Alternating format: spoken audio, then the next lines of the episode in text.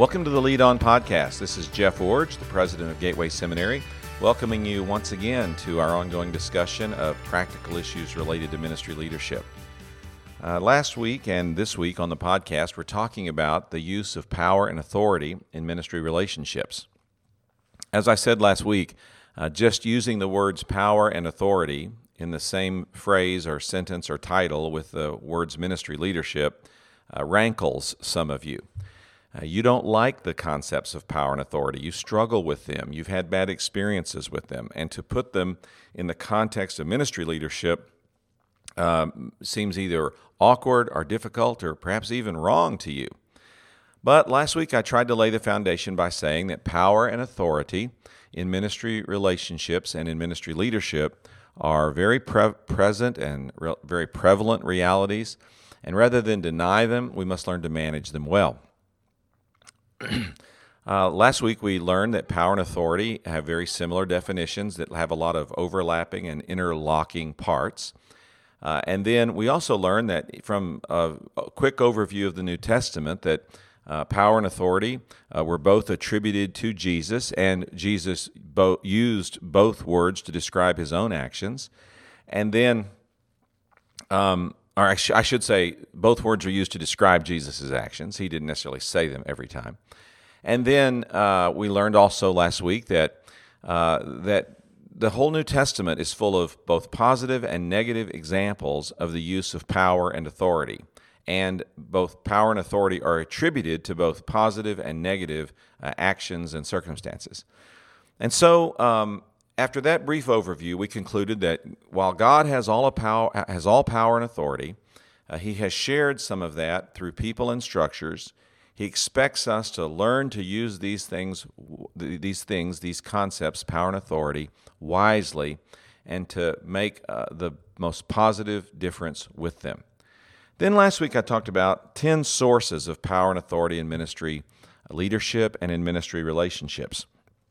Three of those are outside your control. That's the triune God, particularly as the New Testament often expresses it, the Holy Spirit coming upon you with power. Uh, we talked about the call experience, both God calling you and some person or group calling you to a specific position, and then your natural leadership ability, your charisma, your personality, your gifts.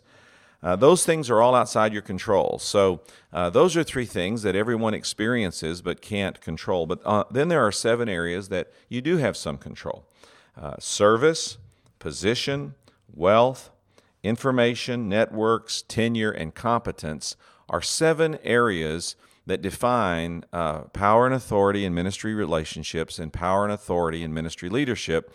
And we must learn to manage all seven of those well uh, making sure that we use them positively and intentionally uh, to use our influence for good and not trip up on any of these and find them being negative expressions or negative aspects of power and authority in ministry leadership or ministry relationships. Now, this week on the podcast, uh, I want to focus more on the negative. Uh, last week, almost exclusively on the positive, but this week, some of the negative aspects of power and authority in ministry leadership. And in doing so, uh, hopefully raise some caution flags about the misuse of these uh, concepts or these forces uh, in our work. First, let's talk about some negative attitudes that leaders have toward power and authority. The first is the fear of using power or authority, or the fear of being abused by the powerful or by those who are in authority. Now, this fear can be very real. Uh, we can be afraid that we will misuse power and authority, and so we try to avoid it or shun it or act like we don't have it. We can also be fearful of these concepts because of how they've been misused in our lives in the past and how we may have been victimized by them in the past. And quite honestly, when I talk about people who fear using power and authority, I often find as we delve down into the source of that fear that it comes from some abuse or some difficulty they've experienced in their past. So let's be frank. Sometimes we have been and we are abused by people who have power and authority over us. There's no escaping that reality. But then allowing that unfortunate set of circumstances or that difficult set of circumstances to shape how you go forward really undermines the capacity you have to use power and authority, authority wisely. So, what I would advise you to do is learn from what happened to you and learn from the negative example that you may have experienced. But rather than uh, being focused on the negative aspects of that example and letting them control you or, or even guide you as you go forward, Learn from that negative experience. Learn what it feels like to be abused by someone who has power and authority. And rather than fear doing that in the future or fear using these resources of influence in the future, make a determined effort to learn how to do it wisely and well so that you can overcome what happened to you and overcome your fear or your reticence about power and authority in ministry leadership. A second negative attitude is what I call the lust for power or the desire for supremacy or for authority in your situation. I've had several experience with this, experiences with this over the years. My first one was while I was a young Christian, really still in college. Um, our church called a new staff person who came with glowing recommendations from a very strong church. Um, he had been in a larger church than ours and had had a had a support role there, but a role in which he was growing and learning and maturing and preparing for a larger leadership challenge. And so our church gave him that larger leadership role. But when he arrived, something happened in the transition, and he came to our place with a sense of uh, pride and arrogance and superiority. Uh, he became an order giver and a person who tried to dictate his way through the early weeks of his tenure. And quite frankly, to my surprise, having never seen anything quite like this, within just the first few months, uh, he was terminated from that position. Now, the good news in that story is his termination uh, was a wake up call for him. He realized what he had done, the mistakes he had made, uh, he was able to recover from those and continued on later in life to have a full and meaningful ministry. But I saw very clearly what happens when a person has a lust for power, a desire for domination, when they uh, begin to think that they've arrived and can lord their position over people. Very troubling. I saw it also in another circumstance, uh, actually, much more prominent ministry leadership role. Uh, I watched a person come into that role and make the very same mistakes. Um, they were dominating, uh, domineering and dictatorial, uh, arbitrary in their decision making, and had little regard for the uh, organization's health and vitality that it had already demonstrated was when he started making uh, really draconian changes. He also did not last very long before his board had to step in and end his leadership his leadership role. I later asked someone uh, who had interviewed him and had been a part of his hiring, what happened? And that person told me these words The person we interviewed never showed up for work. Meaning that something happened from the time they were candidating for the job till the time they got the job that, rever- that changed their view on how they were to assume their role and what, what kind of way they would operate when they got in the leadership chair. They had a lust for power, a, a desire to dominate, um, uh, a sense of having to make a name for themselves by coming in and being dictatorial in their manner. And it cost them, both in both these cases, it cost them their position. Well, another negative attitude about power and authority is denial of power and authority in ministry relationships. Now, I'm hopeful that this podcast and the one last week will help you overcome this problem. Uh, rather than deny these things exist, uh, it's more important to manage them, own them, uh, learn how to interface with them, and relate to them properly, especially in the consideration of how power and authority are demonstrated in ministry relationships. You have to recognize that um, everyone in your organization has some of these things working in their lives. For example, you may be a brand new leader and you may have a position that's higher in the organization than someone else, but if they've been there 20 years, uh, they have some tenure, which gives them competence and experience and trust, and you have to deal with that. And so denying that these realities exist uh, doesn't make them go away. And I think it's important for you to, rather than deny them, to learn to diagnose them and to interface with them appropriately. Another negative attitude is being naive about power and authority in ministry relationships. And this was certainly how I was when I started out in ministry leadership.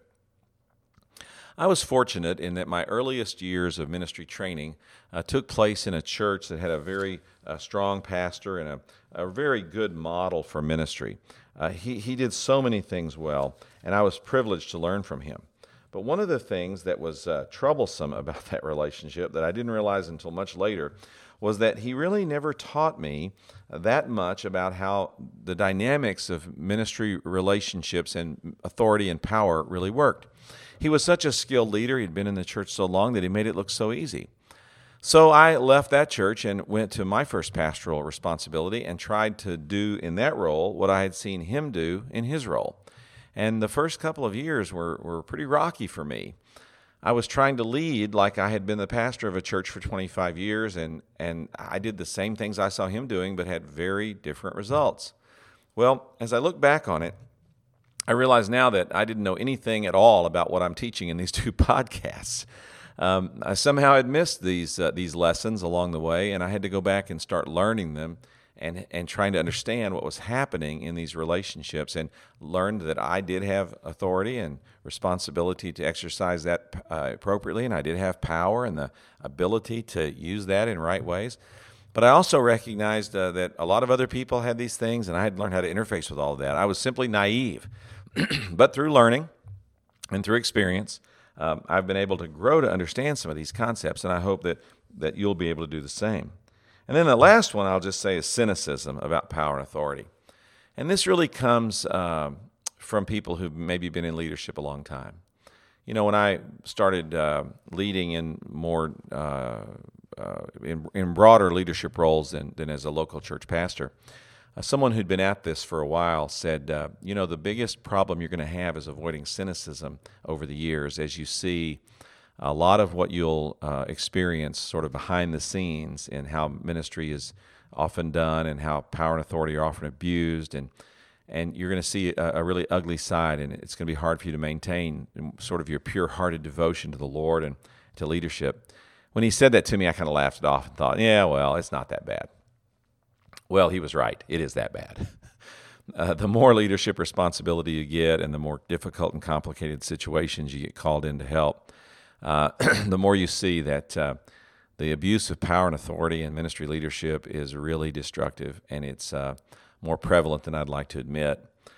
And so it's easy to become cynical and just say, "What's the point? You know, there's there's really no way to do this well, and there's no way to escape the damage, and and to just become frustrated and want to give up."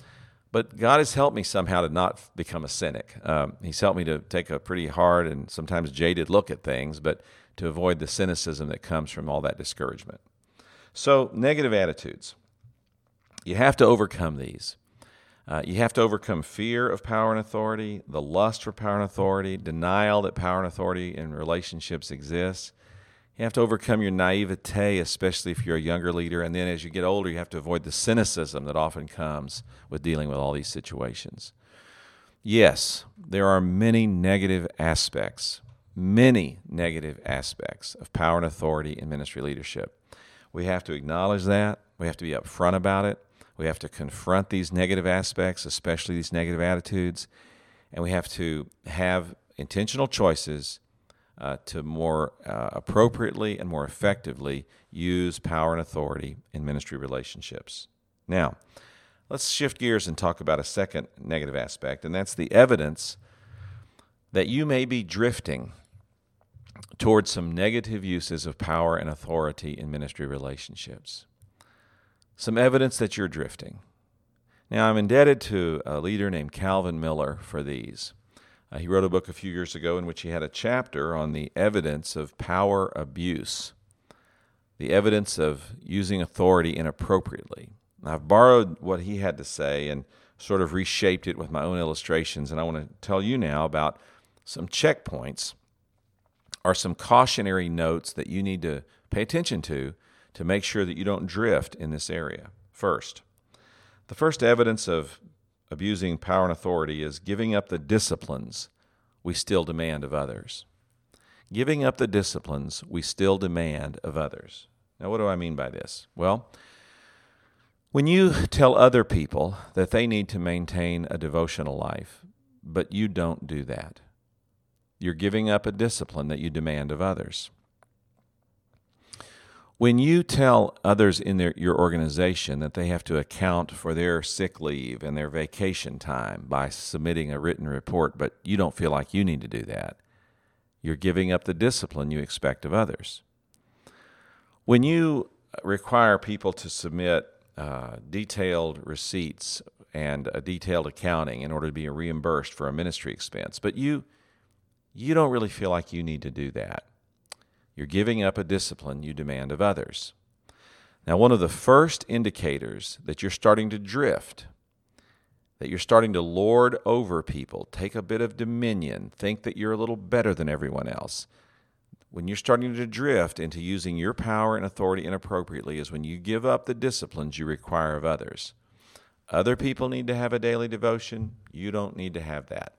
Other people need to follow the personnel policies. You don't really have to keep up with those. Other people need to submit their detailed expense reports, but everyone just needs to trust you and reimburse you for whatever you think it takes to do your job.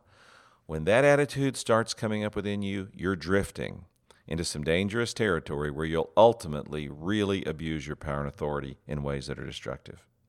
Here's another one believing others owe us whatever use we can make of them. In other words, believing that other people who work with us exist to serve us, to do our bidding, to make our lives easier. When we start thinking this way, we're drifting toward abusing power and authority in those relationships. Now, I'm fortunate. I have a, an executive assistant and some others who work here in the president's office. And I've worked hard over the years that I make sure that I ask them to do only their professional responsibilities, not personal service for me. Uh, there's a line there. They work for me in my role as the president of Gateway Seminary, uh, not in my role as a person who needs to have things done for him on a personal basis. And so I try to honor those lines and respect the people who work with me so that uh, they feel that I value what they do and I don't drift into expecting them to do whatever I think's needed to meet whatever whim or desire I might have. I also work hard at some phrasing. Now, I know these people do work for me in the sense that I employ them and, and I compensate them, and I get that. But I usually try to use the phrase that they work with me. Uh, and when I introduce them, I say, uh, This is part of the president's team here in the president's office. Because I want people to understand that these are people who, while they may be below me on the organizational chart, are not below me in terms of their, their value, their worth, or their uh, relationship to me in the context of our shared relationship with God. And so the people who work with you, the people who work around you, these are people who serve you, and yes, they do help make you more successful as a leader and to accomplish the tasks that you've been given that have to be done in a leadership role. But believing that others owe us whatever we can make use of them to do is a sign that you're drifting in your use of power and authority in ministry leadership. A third evidence is trying to fix things up rather than make things right. Oftentimes, when a leader makes a mistake, you see this oftentimes in uh, political realm in America. When a leader makes a mistake, it's not the mistake that is their undoing; it's the cover up. Rather than simply stepping forward and saying, "I made a mistake," uh, I spent some money I shouldn't have spent. I hired someone we shouldn't have hired. I I chose a program that really didn't work. And rather than stepping up and announcing and owning a mistake, leaders try to cover up what they've done. And when they cover up those aspects rather than admit to them, they are starting to drift toward abuse of their power and authority, not using it appropriately to advance the mission of the organization, but using it inappropriately to cover up their mistakes and make them look good. So, another sign you're drifting is trying to fix thing up, things up rather than make things right. Another evidence of power abuse or authority abuse is closing our minds to suggestions that we might be out of line. When you, as a leader, insulate yourself from people who will tell you the truth and only surround yourself with people who tell you what you want to hear, You are already abusing your power and authority, but you are drifting toward even greater abuses that will ultimately be catastrophic for you. One of the disciplines I've learned over the years is to take uh, take uh, careful to pay careful attention to the people who work around me when they question a decision I've made or raise an issue. Uh, and the people that work around me, my vice presidents and other staff, they they tend to support me and they and they tend to respect me, and I appreciate that. So they don't often come into a meeting and say, "Mr. President, you're just plain wrong on this, and you need to change your direction." But they'll instead say things like, "Jeff, I, I wish you'd rethink this," or you know, there's some other issues I don't really know that you're fully considering, or uh, there's a couple of aspects of this that, that I don't think you're giving enough weight to. I, I hope you'll reconsider this.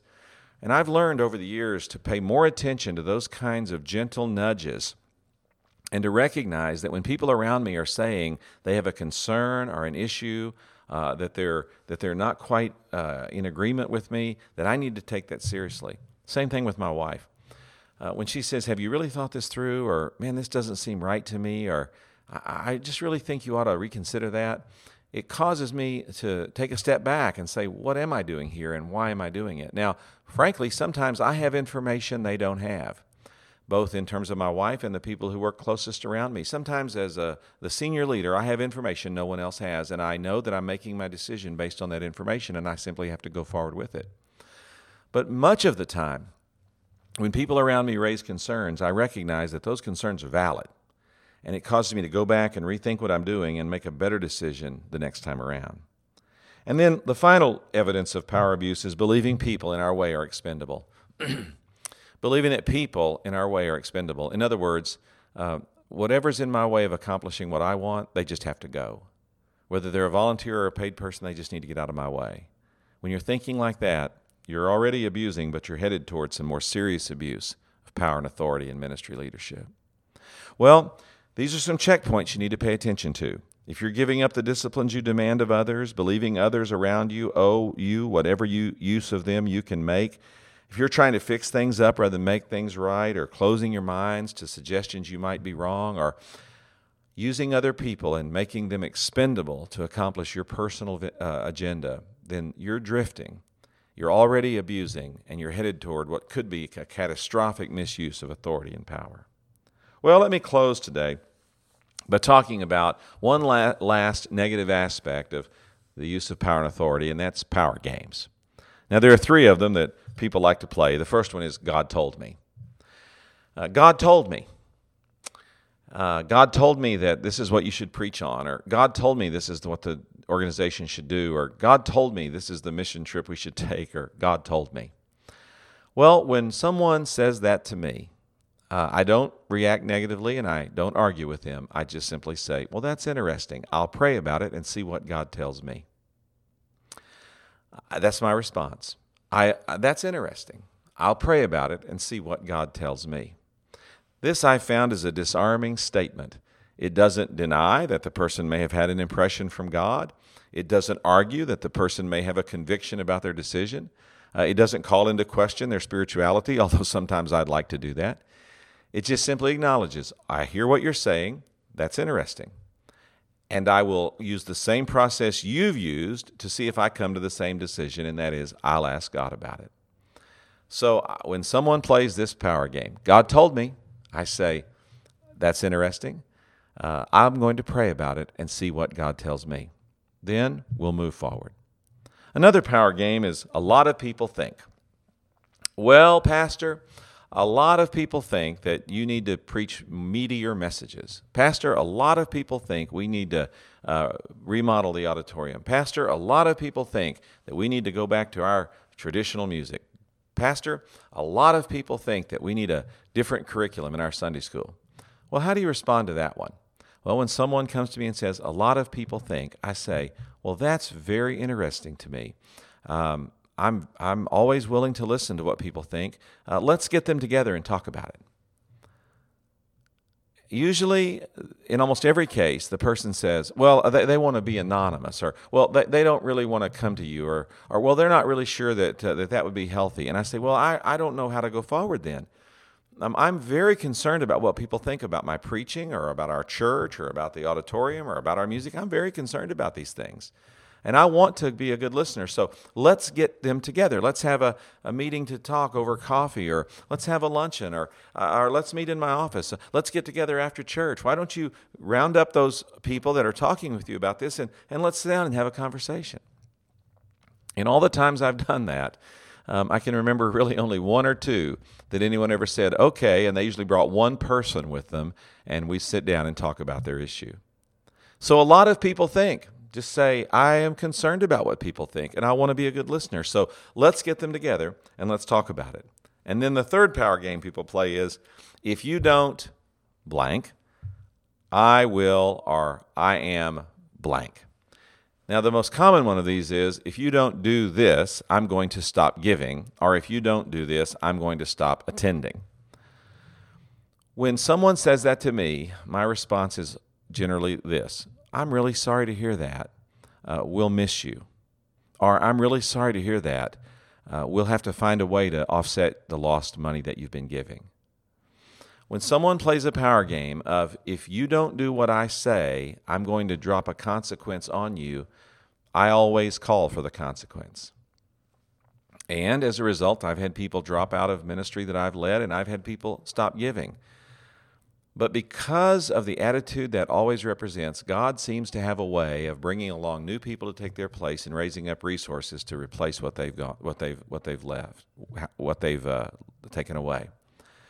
So when someone says, I'm going to do something if you don't do something, just thank them for their concern and acknowledge the consequences will be real. Yes, I hear what you're saying, and I'll be sorry when you leave. Or I hear what you're saying, and we'll just have to find a way to go on without your giving. But I appreciate you letting me know what you're going to do. Um, these kind of power games, God told me, a lot of people think, and if you don't, I'm going. These kind of power games um, are evidence that people are trying to misuse power and authority in your life and in relationship to you. And you have every responsibility as a Christian leader to resist these power plays. You have every responsibility to resist them. Because as a leader, you have to do what's right for your organization and not what people can manipulate you into doing by these kind of power plays. Well, unfortunately, today, a lot of the podcast has been on the negative aspect of our subject. Power and authority in ministry leadership. Yes, there are negative attitudes we have to overcome. There are negative indicators that we need to be aware of that illustrate we're drifting. We need to stop before we get into a full blown expression of abusing power and authority. And then, in, then we need to be on guard so that when people play power game or people make power plays against us, we can resist them and as leaders avoid being manipulated in a bad way. Well, power and authority in ministry leadership. Use it positively, avoid the negative as you lead on.